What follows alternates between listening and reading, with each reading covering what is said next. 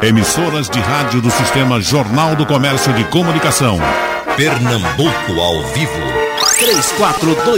3421-3148. Rádio Jornal. Pronto, começa o debate e vamos começar logo pelo lado econômico aqui com o professor Edgar Leonardo. O que, professor, é essa eh, queda na taxa de juros, essa dificuldade agora de, do rendimento de poupança, dos fundos, etc., deixou os nossos financistas meio no contrapé. Então, daqui a pouco eles vão dizer o que é que eles pensam para o futuro. Porque, por exemplo, a revista Isto é Dinheiro traz aqui, olha, onde investir em 2020? A queda dos juros exige aceitar riscos maiores eh, para obter bons rendimentos. Saiba como aplicar com segurança. Quando você vai ver, no todo da matéria, tem pouca explicação para isso. Ah, o Jornal do Comércio, inclusive, trouxe ontem a questão da poupança para o futuro e trouxe aqui os detalhes de, de investimentos e você observa que é muito mais investimento na área empresarial do que na área financeira. Essa teria sido a ideia do atual ministro da Economia de fazer com que as pessoas tirassem o dinheiro do banco e jogassem o dinheiro para produzir.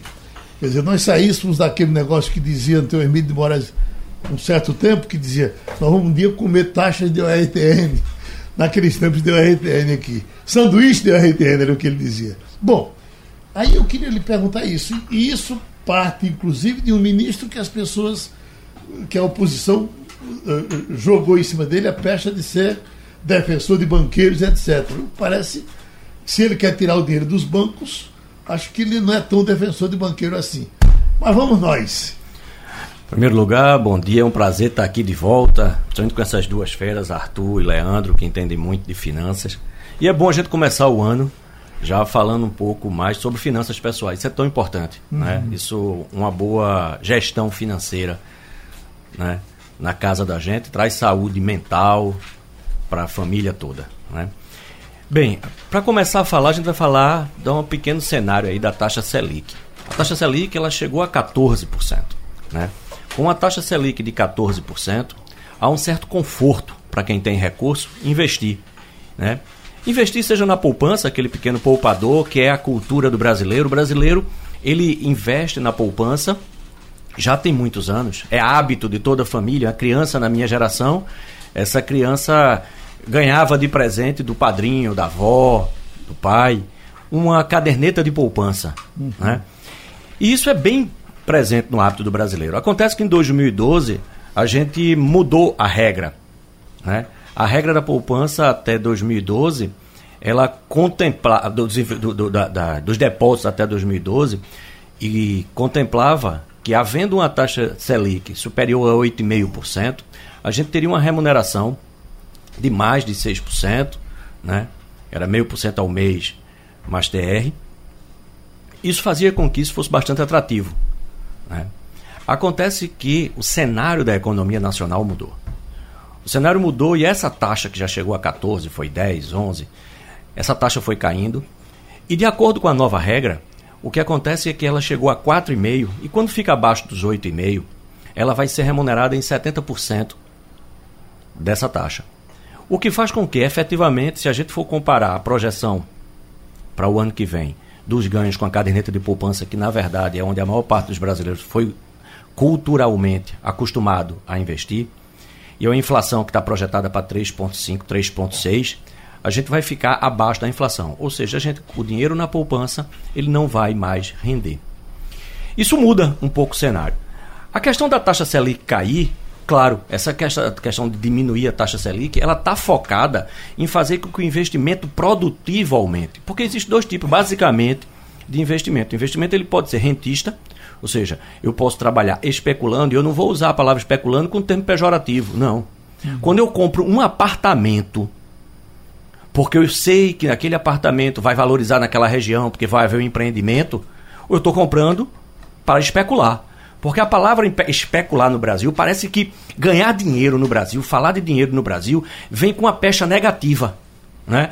A questão da nossa cultura faz com que isso pareça negativo. Mas quando você compra um carro, porque você depois vai vender ele um pouco mais caro, ou quando você compra um terreno para esperar uma movimentação da economia e você vender mais caro, você também está especulando.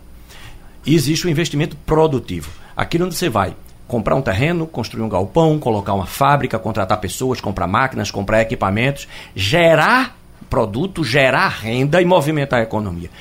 Quando a taxa de juros cai, e a taxa de juros vale salientar, ela não cai simplesmente por vontade governamental. É preciso haver um cenário que permita a queda da taxa de juros. Em primeiro lugar, a inflação baixa. A gente teve um erro grande no governo Dilma quando a gente tentou baixar a taxa de juros com a inflação crescente. Baixar a taxa de juros com inflação crescente vai fazer com que a gente tenha mais inflação. Então a gente teve um cenário com inflação em baixa, esse cenário com inflação em baixa e uma confiança na economia permitiu que a gente pudesse baixar a taxa de juros. Porque a taxa Selic, né, a taxa Selic nada mais é do que, vamos dizer aí, o preço que a gente cobra por um título público. Né? A taxa Selic é a taxa de liquidação em custódia. Com a gente com um cenário da economia melhor, mais confiança, a gente pôde vender títulos pagando um prêmio menor. Então a gente conseguiu baixar a taxa de juros. Isso movimenta a economia no setor produtivo. Tá? Uhum. Começando pelo comércio. A gente viu a movimentação. O setor de shopping center cresceu quase 10% em relação ao ano passado. A gente teve o varejo em geral crescendo, né? porque é o primeiro que responde. Ele está na ponta. Ele responde, reduz estoque e ele aponta para a indústria melhorar a produção, né? e a produção vai aumentar e com isso a gente tem um dinamismo da economia, a gente tem isso aí funcionando como uma catraca, levando a economia à frente. A taxa de juros ela cai, na verdade, por isso, ela cai para dinamizar a economia. Como reflexo disso, aquele investidor rentista que estava habituado a um certo conforto que a taxa de juros elevada permitia que ele, sem grande esforço intelectual, ele pudesse ou depositar os seus recursos em uma caderneta de poupança ou simplesmente aplicar em qualquer um título de renda fixa. E ele poderia auferir com isso uma rentabilidade bastante interessante, porque aquele cenário, que é um cenário que não é, repito, normal, não é usual da economia internacional, era mais uma jabuticaba brasileira, isso permitia isso a ele. Acontece que esse cenário mudou. A economia vem se acelerando, a gente passa a projeções bem positivas para 2020 e 2021. Terminamos 2019, conforme a gente inclusive conversou aqui ainda no final do ano, com um crescimento melhor do que estava se supondo para o ano. Isso faz com que a gente tenha condições de ter uma taxa de juros bem menor do que historicamente o Brasil tinha.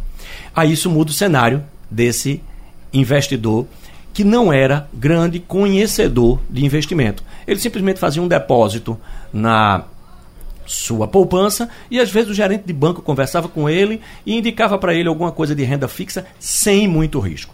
E muitos diziam, você bota na poupança e esquece o dinheiro lá, deixa que ele vai se virando. Exatamente. Hoje não dá para pensar desse jeito. Né? E aí agora a gente precisa refletir um pouco mais. É por isso que algumas reportagens colocam que esse vai ser o ano da renda variável.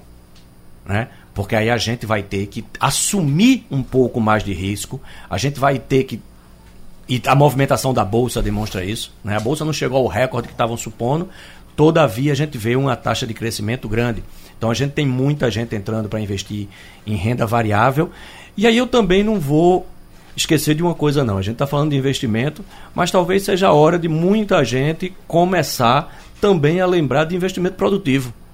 Talvez começar a usar aquela granja para produzir algo, talvez começar a investir na sua própria empresa, porque às vezes pela falta de confiança na economia, no que se desenhava da economia, muitos empresários não investiram na sua clínica, no seu consultório e simplesmente aplicavam seus recursos né, no banco, porque isso lhes permitia um ganho interessante. Talvez essa seja a hora, né, inclusive de tomar algum empréstimo. E aí isso gera toda uma movimentação na economia. Um exemplo disso é o próprio setor imobiliário que vem se movimentando. O setor imobiliário vem se movimentando, o que é muito bom para a economia como um todo, porque gera emprego, renda e dinamiza a economia. Então acho que esse é o grande cenário que se desenha agora. E aí agora sim a gente precisa começar a pensar um pouco em renda variável e também renda fixa, mas com um pouco mais de conhecimento. Apenas um detalhe que eu queria esclarecer é porque eu vejo muita reportagem em revista, jornal, na internet, falando sempre como se a caderneta de poupança tivesse acabado. Lembrando que quem está escutando a gente em casa, às vezes aquele vovô, aquela vovó, que tem um dinheiro aplicado na poupança há muito tempo, os depósitos feitos antes de eu acho que é dia 3 de maio de 2012, né? Eles permanecem com a regra antiga. Uhum. Ou seja, eles estão sendo remunerados a uma taxa de mais de 6, 7% ao ano. O que é muito interessante. Então, antes de correr no banco, sacar todo o dinheiro que você tem na poupança, primeiro verifique se os seus depósitos são anteriores a 2012, quando houve a mudança da regra. Se os seus depósitos forem antigos, talvez, dependendo da sua característica pessoal como investidor, seja mais interessante deixar lá, porque você não vai estar correndo nenhum risco. E a gente sabe que risco em investimento, ele é inversamente proporcional. Que informação nós teríamos para passar e acrescentar o que já foi dito sobre essa nova regra de hoje com relação ao, ao juro bancário? Uh, a partir de hoje tem um O cheque especial, né? O cheque especial. É. Ó, primeira coisa, a gente já falou várias vezes aqui, no Brasil a gente tem algumas jabuticabas e o cheque especial e o cartão de crédito tem juros que não existem no mundo. Uhum. Então, se endividar em cheque especial, se endividar em cartão de crédito, que por sinal é a, o maior endividamento do brasileiro, é exatamente em primeiro lugar, 70% das dívidas são é, cartão de crédito e acho que pouco mais de 10, alguma coisa em torno disso, cheque especial, que é quem tem uma renda um pouco mais elevada. Me parece agora, só agora eu vi notar que se o fato de eu ter um cheque especial sem nunca ter usado, já vai lhe custar. Que eu morro de medo dele, eu estou pagando por ele. É exatamente o ponto que eu vou falar. Uhum. Primeiro, a gente tem que tomar cuidado com as manchetes. As pessoas leem as manchetes e não se aprofundam. As manchetes parece que querem colocar para gente que o cheque especial agora ficou barato. Uhum. Não é fato é 8% ao mês. Isso é muito caro. Isso é absurdamente caro. A gente está falando de uma Selic de 4,5% ao ano. Então é absurdo. Quando a gente está falando de, uma, de, um, de, uma, de, um, de um cheque especial que está te cobrando 8% ao ano, é melhor do que 12%, é, é fato. Todavia continua muito caro. Mas tem um agravante. Se você, e é o que acontece com a classe média, né? Você chega no banco, você tem lá uma renda de 4, 5 mil reais, 3 mil, e o gerente do banco já te dá um cheque especial. E tu fica muito feliz, porque é. tu já sai daqueles cartãozinho de crédito normal para um preto, um prata, um é. dourado. Tá Isso pensando que é rico. E né? tu fica achando que é rico, exatamente, Geraldo. E tu pega um cheque especial, e se tu não usar a partir de hoje, tu tá pagando ponto 25. Uhum.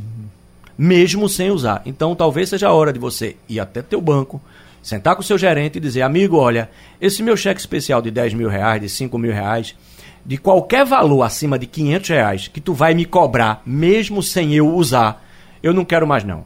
Se você quiser me fornecer esse serviço como um agrado, de graça, eu continuo com você. Se não, ou você tira ou eu mudo de banco. A gente tem que lembrar que a gente é cliente do banco. E como cliente, o banco tem que prestar um bom serviço para a gente.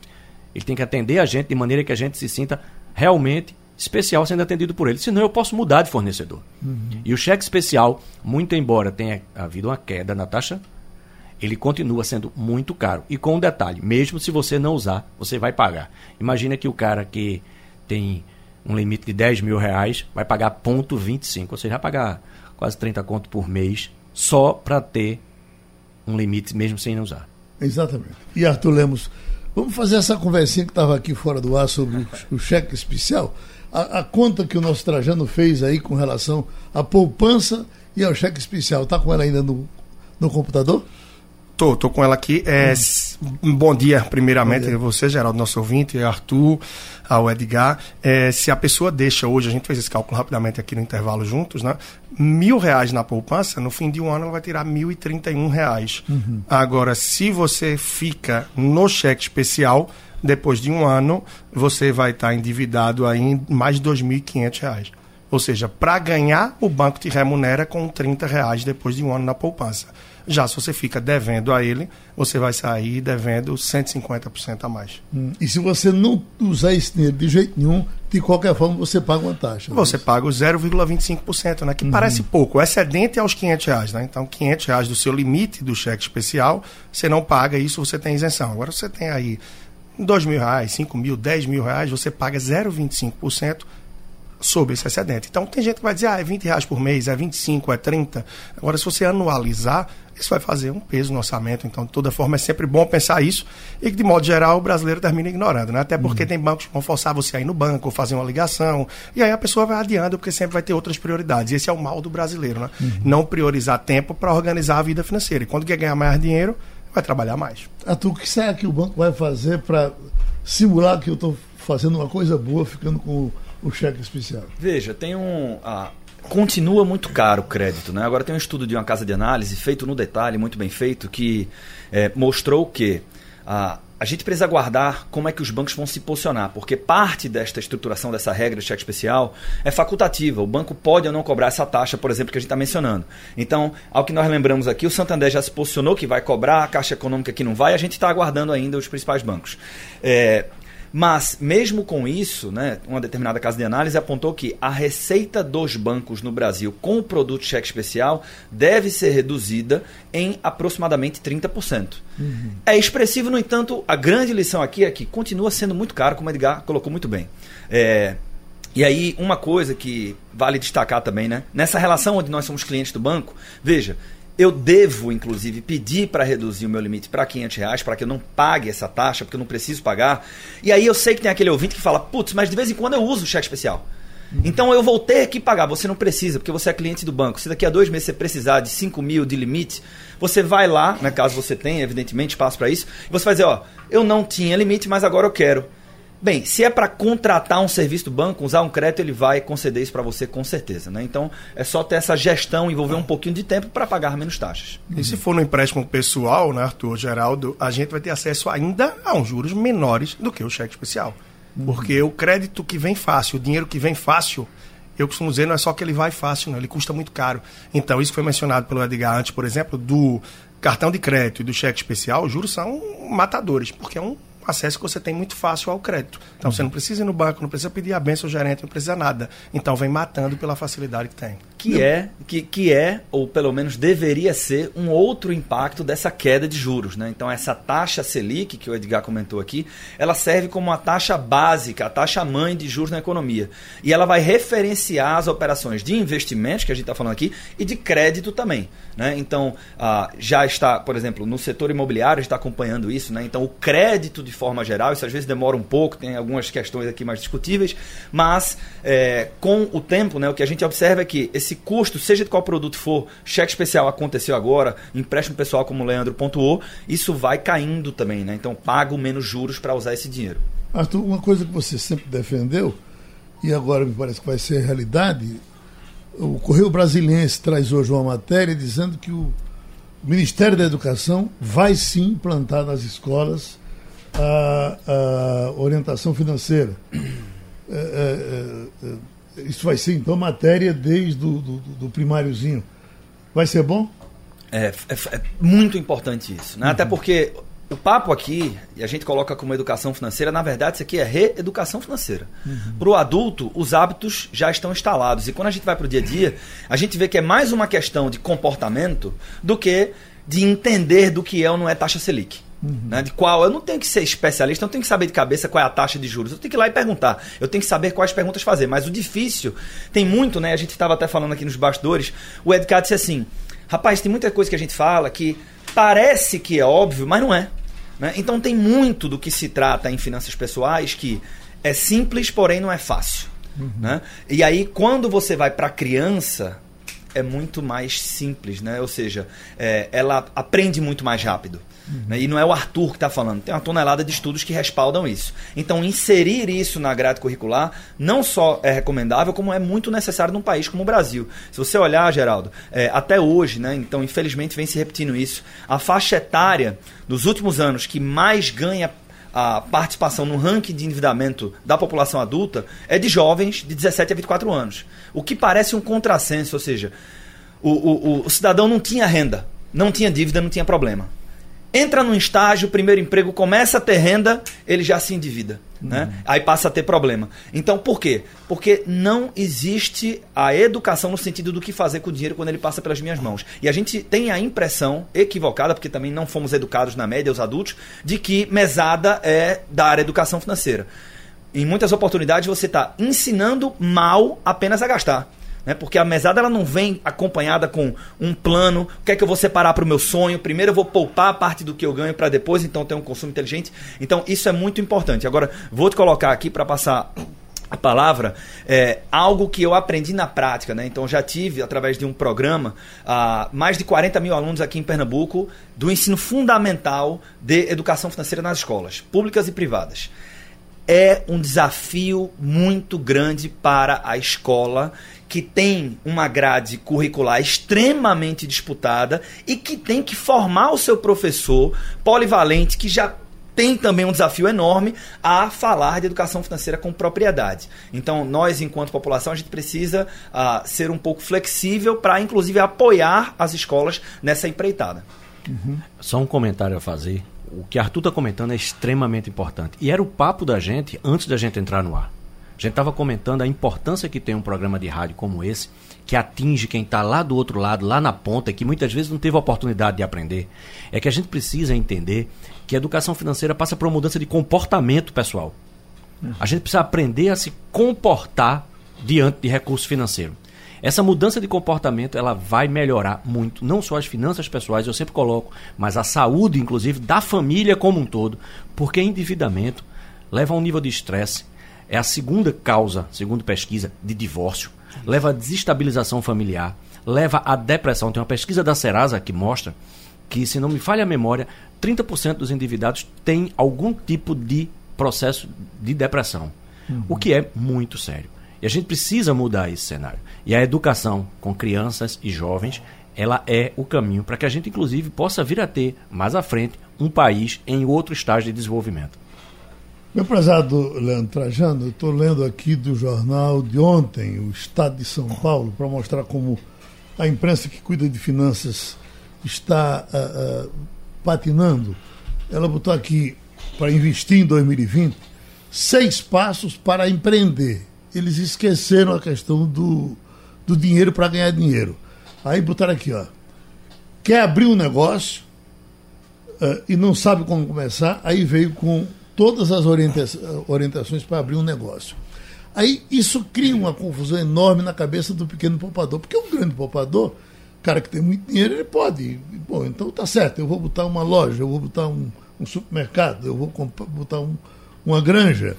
Mas o pequeno poupador e agora, eu que tenho meu pouco dinheiro lá, o aposentado, etc e tal, o que é que eu vou fazer? É o que diz aqui, por exemplo, esse que veio de Olinda. Ele botou: como investir se você ganhar um salário, que fazer? Se você tem 10 mil reais na conta, como é que você eh, eh, investe em dinheiro 10 mil reais? É, isso é bem interessante, Geraldo, pelo seguinte: primeiro, a gente vem falando muito disso, né? Está uhum. num momento de ênfase muito grande em como investir, em investir na renda variável. E uma coisa que eu bato muito é nesse sentido. A gente fala de investir, investir, investir num país onde predominantemente a população é gastadora. E mais da metade dela gasta mais do que ganha. Então a gente tem que focar muito também num passo para trás, que é esse papo passo do aprender a poupar, de gastar melhor, para aí sim começar a fazer reserva e os primeiros investimentos, no caso da pessoa que nos perguntou aí de Olinda, por exemplo, você vai estar trabalhando numa reserva de emergência, no fundo de reserva, que é um investimento com alta liquidez, onde o foco não é bem na rentabilidade. E isso termina sendo muito triste para quem está vivendo um momento bom como esse na renda variável, por exemplo que você vê uma boa rentabilidade, bons ganhos e você não pode surfar nessa onda. Então o que mais tem é gente querendo pegar a prancha, entrar e surfar nessa onda, mas num momento econômico, financeiro, pessoal, familiar, que não permite isso. Então a gente tem essa onda de que, ah, vamos entrar para a bolsa, vamos para fundo imobiliário, vamos entrar na renda variável, mas a maior parte das pessoas não tem conhecimento nem sequer de investimentos. Não tem uma noção financeira que permita se aventurar, que para muitos é se aventurar nesse sentido. Então, é o reconhecer de que eu não posso ainda aproveitar esse boom da melhor forma, eu tenho que entrar com mais cautela, procurar mais conhecimento para ter mais segurança e daqui a dois, três anos não me ver frustrado, e achando que fiz a pior coisa da vida, quando investi em ações, investi em fundos, em algo que eu não tinha conhecimento, seguir um efeito aí manada pelo que eu vi, na maioria é o ideal. Então esses 10 mil, por exemplo, certamente, a depender aí do padrão de vida dele, é um investimento de maior liquidez e que o foco não está em rentabilidade. Então é um tesouro Selic que ele vai botar um ponto básico de partida para isso, que já vai bater muito fundo que os grandes bancos oferecem, por exemplo. Uhum. É, professor, quando uh, uh, a questão, você tocou assim, passando na, na sua primeira fala, a questão do comprar imóvel. Há uma informação aí generalizada de que a construção civil começa a reagir. O que a gente sabe que muita gente ganhou dinheiro durante muito tempo foi comprar um imóvel na planta, né? Vai lançar um prédio, você chegou, comprou ali, tem muita gente que ganhou muito dinheiro até, enriqueceu com isso. E depois, quando veio a crise, o cara ficou aí, com, às vezes, com 20 apartamentos, com 20 condomínios para pagar, enfim, ele foi para o fundo do poço. Já chegou a hora para esse tipo de investimento ou não chegou ainda? Ó, Comprar é, na planta. Investimento, como acabou de comentar nosso amigo Leandro aqui, você precisa conhecer um pouco. Então, se a pessoa decide que vai começar a investir em imóveis, ele tem que conhecer o mercado de imóveis. Uhum. Então, é, usualmente, se alguém vai investir em imóveis, talvez seja mais interessante, se o objetivo realmente é investimento, ele comprar, por exemplo, títulos imobiliários. Porque vai diluir o risco dele. Ele não vai ter que comprar um apartamento em particular. Se eventualmente, a pergunta é só se esse movimento vai começar a melhorar, a gente vai ter sim uma melhora, já está uhum. sendo sentida. O que acontece é que a gente tem ainda muito apartamento, muito imóvel que está em estoque. Então, se você conseguir comprar realmente com preço baixo de oferta, pode ser interessante. Agora também vai ter que saber comprar, porque imóveis com determinadas características são mais difíceis de alugar, né? Um, um apartamento para aluguel, por exemplo, é uma renda fixa. Você sabe que você vai comprar o um apartamento, todo mês vai receber o valor do aluguel. Mas você não tem liquidez, por exemplo. Então você vai procurar uma sala comercial, um apartamento pequeno, em um lugar valorizado, e você vai estar especulando. Tem risco? Tem. Inclusive porque aquele dinheiro vai estar todo imobilizado. Você não vai conseguir se desfazer de hora para outra. Você tem custos relativos a um imóvel. Você tem que lembrar que você vai ter que pagar o IPTU. Você tem que lembrar que você vai ter que pagar um, um eventual condomínio, caso seja esse o, a característica do imóvel. Então, vai começar a movimentar o setor? Vai. Mas a gente tem que entender que, como todo tipo de investimento, eu tenho que conhecer muito bem o ambiente e o cenário. Certamente, se eu conseguir perceber que existem oportunidades, imóveis que estavam em estoque e que a, a, o vendedor ele precisa se capitalizar de alguma forma, seja um, um, um, vendedor um particular ou uma empresa que precisa investir em novos projetos e vai se desfazer daquele imóvel com um preço interessante, que naquele local a economia está de alguma forma se dinamizando. Então, eu vou procurar esse imóvel e pode ser uma opção para aqueles, inclusive, que querem uma maior segurança. Leandro falou uma coisa interessante o investidor, seja qual for o tamanho dele, ele tem que pensar em algumas coisas. Primeiro, ele tem que ter a reserva de emergência dele. Ele não pode simplesmente pegar todos os recursos dele aportar, por exemplo, no, numa renda variável e não ter um recurso para emergência. Tem que guardar uma parte para emergência. Né? Uhum. E essa, esse valor de emergência tem que ter liquidez. Uma ou outra é uma reserva de segurança.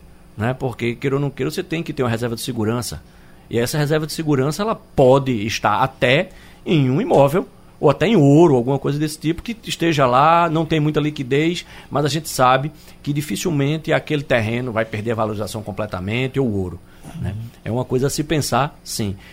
Agora, se eu estou pensando realmente em investimento, como a gente está acostumado, para ganhar dinheiro com dinheiro, como você falou, talvez o imóvel a gente possa procurar um título né, atrelado a imóveis que dilui o risco, e aí você vai ter especialistas que vão comprar participações em shoppings, em edifícios empresariais, em hotéis, e aí esse, esse, esse, esse título ele vai estar realmente, provavelmente, com uma rentabilidade melhor. Arthur Ramos, tem, teria algum conselho a dar ao poupador eh, menos audacioso, ou mais claro. comodista? Vou falar do comodista, daquele tá que quer botar lá e não quer mexer.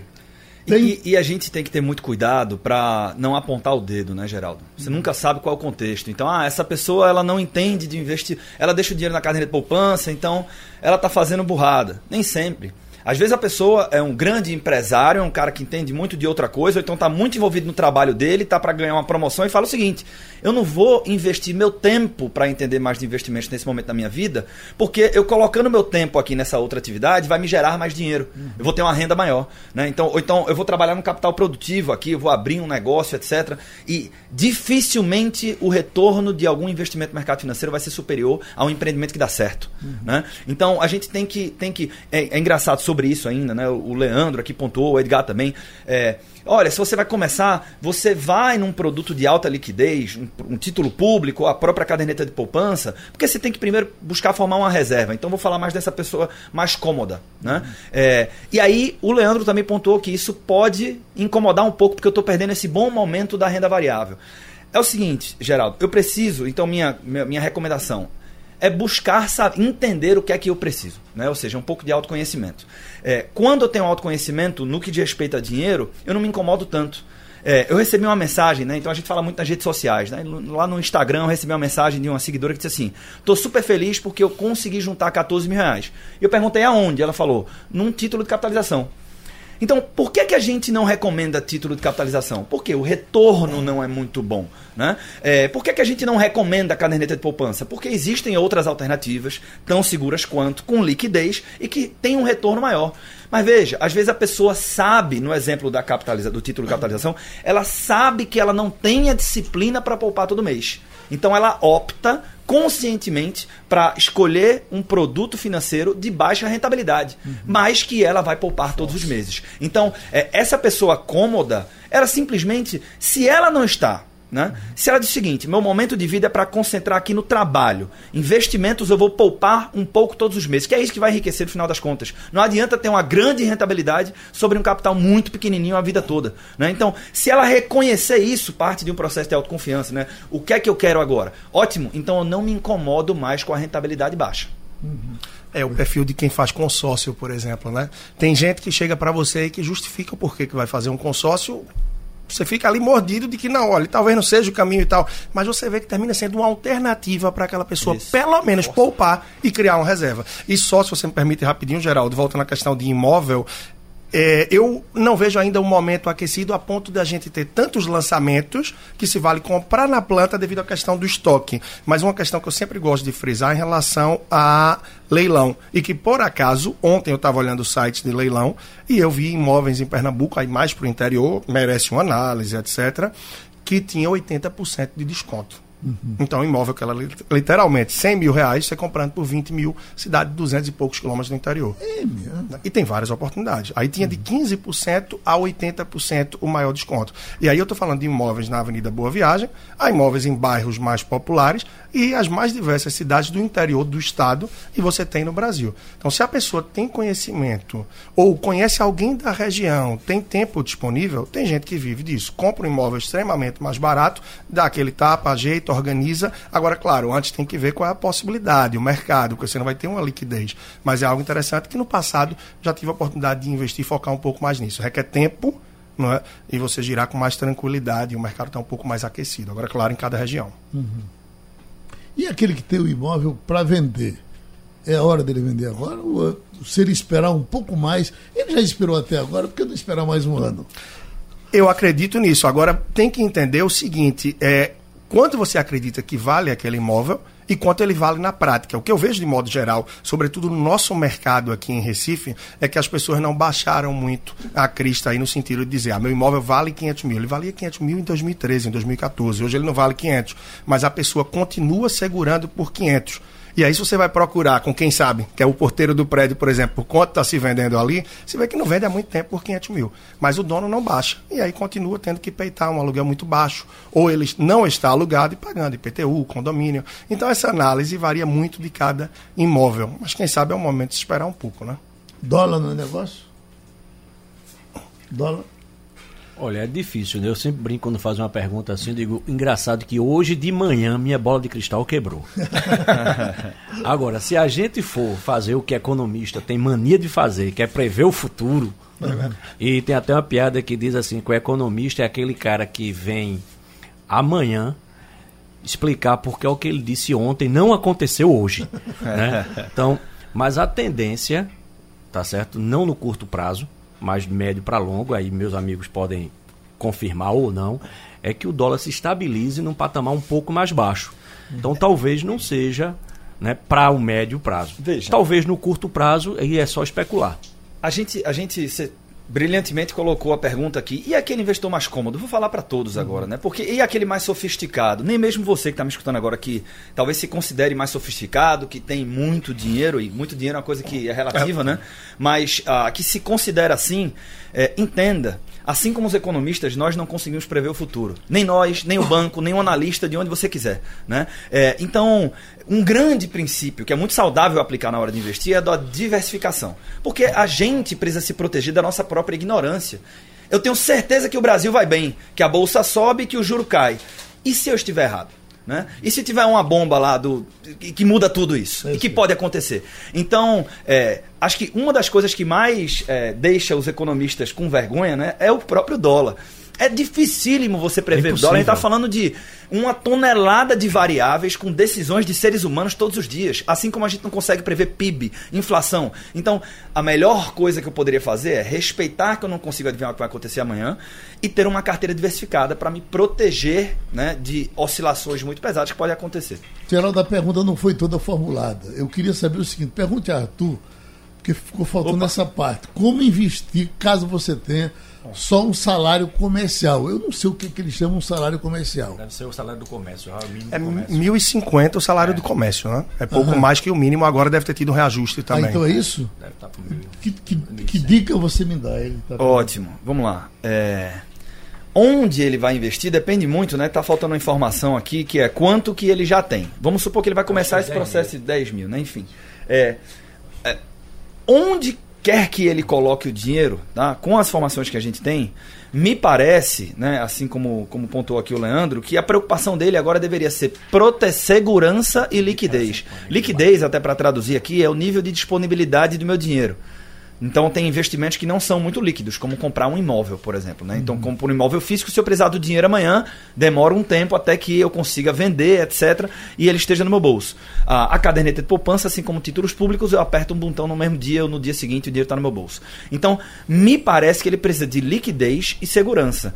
O que o nosso, o nosso uh, ouvinte precisa, então, é colocar o dinheiro dele, e aí de verdade, ah, se eu vou poupar parte do meu salário de comércio, assumindo como, como verdade aqui que o salário de comércio é mil e alguma coisa, ah, onde ele colocar esse dinheiro, né? Ah, em instrumentos com essa característica, por exemplo, caderneta de poupança, Tesouro Selic, CDBs de bancos, e aí na hora que eu for investir no CDB, é, eu deveria pedir né, ou exigir um CDB que remunere, fácil, só ele escrever isso aí, ah, algo muito próximo de 100% do CDI.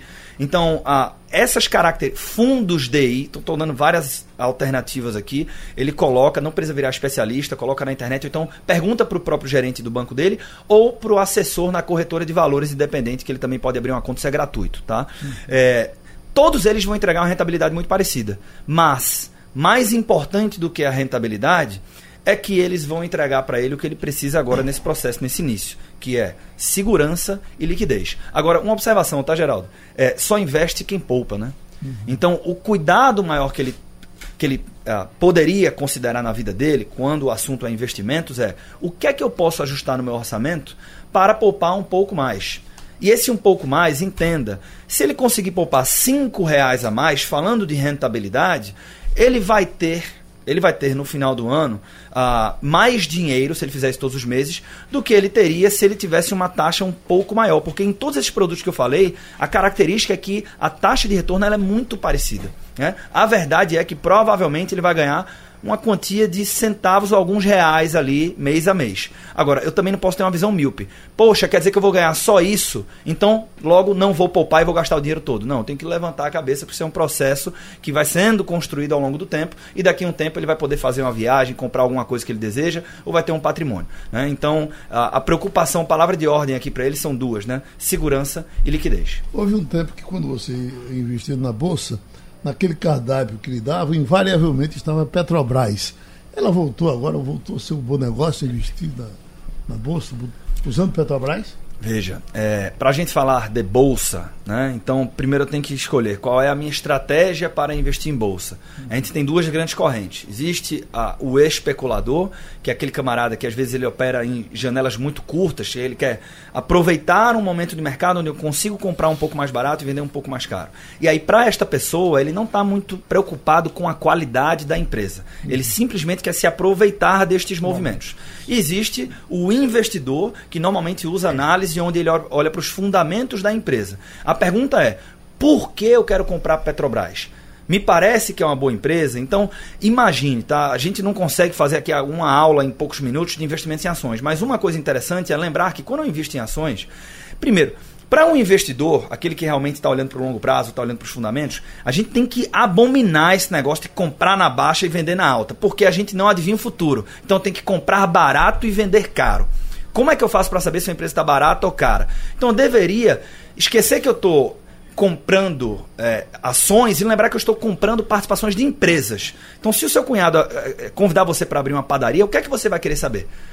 Ah, se ele te convidar para ser sócio de uma padaria que já existe, você vai querer saber como é que estão as receitas dessa padaria, uhum. como é que é a carteira de clientes, como é que está o resultado, qual é a participação que ela tem aqui no bairro, participação no mercado dela, se ela tem dívida ou não tem dívida, se ela gera lucro ou não, qual é a margem dela, é parecida com as demais padarias, é maior ou menor. Então, são perguntas que vão fazer com que a gente chegue à conclusão se é vantajoso ou não comprar Petrobras. É, vocês que entendem de dinheiro, como é que vocês tratam a compra do carro? Nós estamos numa época, final de ano, começando o ano, e carro novo surgindo. Aí um camarada já me disse que quando você compra um carro, é melhor você comprar uma traça e botar no bolso, que dá mais lucro. A traça comendo seu dinheiro não come tanto quanto o carro come. É, é, é, ainda é negócio comprar carro novo? Olha, é uma questão muito emocional também. Eu costumo uhum. dizer que compra de casa e de carro envolve esse lado emocional, Você envolve o lado de um... O cara estava me contando isso ontem, eu achei muito interessante. Disse que um, um senhor uh, que foi muito rico, uh, o camarada chegou e disse, olha, o senhor chegou a ter um, milho, um, uh, um, 10 milhões de dólares. O que foi que aconteceu que o senhor perdeu esse dinheiro? Disse, olha, é, é, 8 milhões de dólares eu gastei com farras e mulheres. Ele disse, e o resto? Se o resto eu estraguei. Ponto de vista. É uma questão emocional. Outros iam dizer que estragou os 10. É. Né? outros vão dizer que investiu, né? investiu 80%. Então é uma questão que tem muito emocional essa do carro, não é? Claro que vai depender do estágio que você está. Você vai comprar um carro muito mais caro, qual é o objetivo disso? É pela questão do status? É o que você quer mostrar? É porque você está muito tempo no trânsito e acha que isso vai lhe trazer um conforto? Investimento até a clareza que não é. Afinal, o carro vai lhe dar mais despesa, tá? Então é você entender o seu estado financeiro, como é que você está economicamente. Você tem essa sua reserva de emergência? Você tem um capital investido para lhe dar uma segurança no caso de desemprego, redução de renda? De acordo com essas variáveis, o momento familiar que você vive financeiro, você vai entender um pouco também do tipo de carro que você precisa. E aí é você ver o formato em que você pode comprar esse carro. É à vista, é financiado, é o momento, há uma necessidade real. Então isso vai depender da formação familiar, de uma série de coisas. Eu vejo aí casais que hoje estão sem carro e vivem bem porque não tem filho. A partir do momento que você tem filho, já se torna uma necessidade. Que se você tem uma estrutura que te permite, vai dar muito mais comodidade e tranquilidade. Tá? Então eu acho que vai numa mística de uma série de valores para que você possa avaliar e ver a melhor forma de comprar. Normalmente é à vista, tá?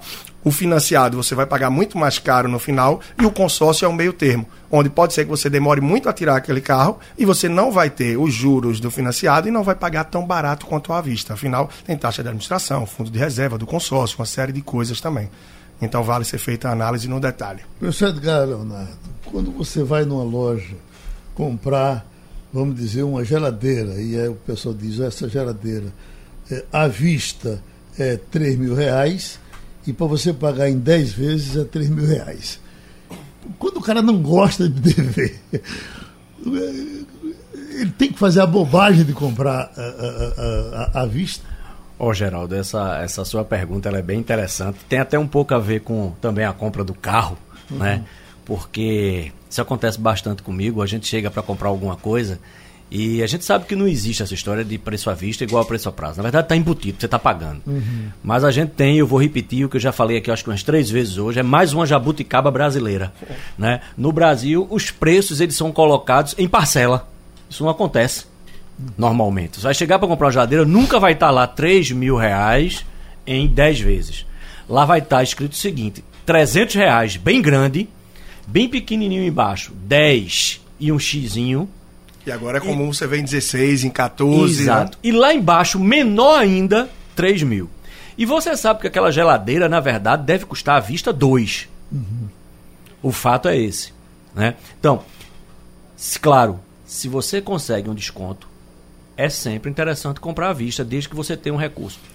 Aí eu volto para o ponto que eu bati lá no começo, na fala de Arthur. É uma questão de comportamento. Que acontece muito com o brasileiro é que o brasileiro ele está acostumado a primeiro realizar o consumo para depois ganhar o dinheiro e pagar. E a gente tem que se acostumar a primeiro ganhar o dinheiro, pagar e realizar o consumo. A ordem é diferente. Então o que você vê com carro, por exemplo, muitas vezes, é que alguém tem 40 mil para comprar um carro. Estava lembrando aqui do caso de um amigo meu particular que até acabou de mandar uma mensagem aqui que está escutando. E eu recordo que quando ele foi comprar o carro que ele tem hoje, ele chegou lá com um determinado valor para comprar o carro e voltou com um carro que era o dobro.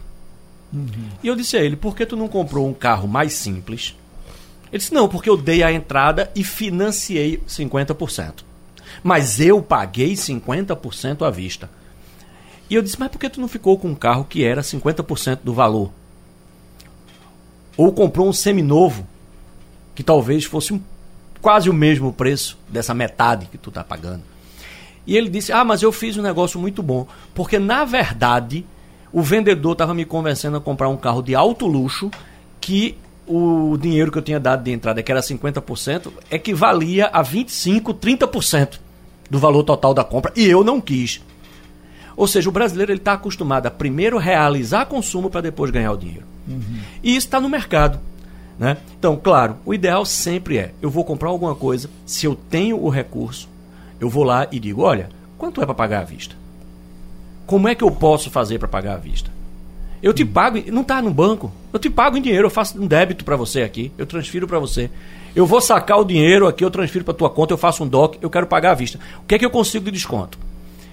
Agora, se não tiver jeito, então eu vou parcelar, porque também não vou me descapitalizar à vista se vai ser a mesma coisa. Aí não vale a pena. Mas infelizmente no Brasil, o que acontece é que se a gente for observar geladeira e outros itens de linha branca, a margem que essas empresas têm é muito pequena. Efetivamente, elas ganham dinheiro é com o financiamento do bem. Uhum. Na verdade, elas são financeiras. Olha, Mônica está perguntando, a doutora Marineira, pergunta aos nossos amigos das finanças se eles já acreditam nesses bancos virtuais. Acredita? Ah, eu acredito que cada vez mais é, deixa de ser uma questão de tendência e passa a ser uma realidade. Uhum. E, em muito breve passa a ser uma urgência.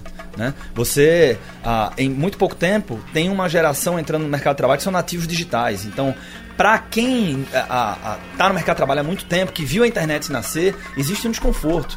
Mas para pessoas mais jovens, é, o desconforto é ter que ir até a agência física. Né? E lembrando que a, a entrada dos bancos digitais é, estimula a concorrência num setor que precisa de concorrência no Brasil, que é o setor bancário. Então eu acredito que sim, são extremamente seguros. O Banco Central funciona no Brasil, o CVM funciona é, é, é, no Brasil, então a gente tem que, na verdade, celebrar. Leandro, acompanha o relator?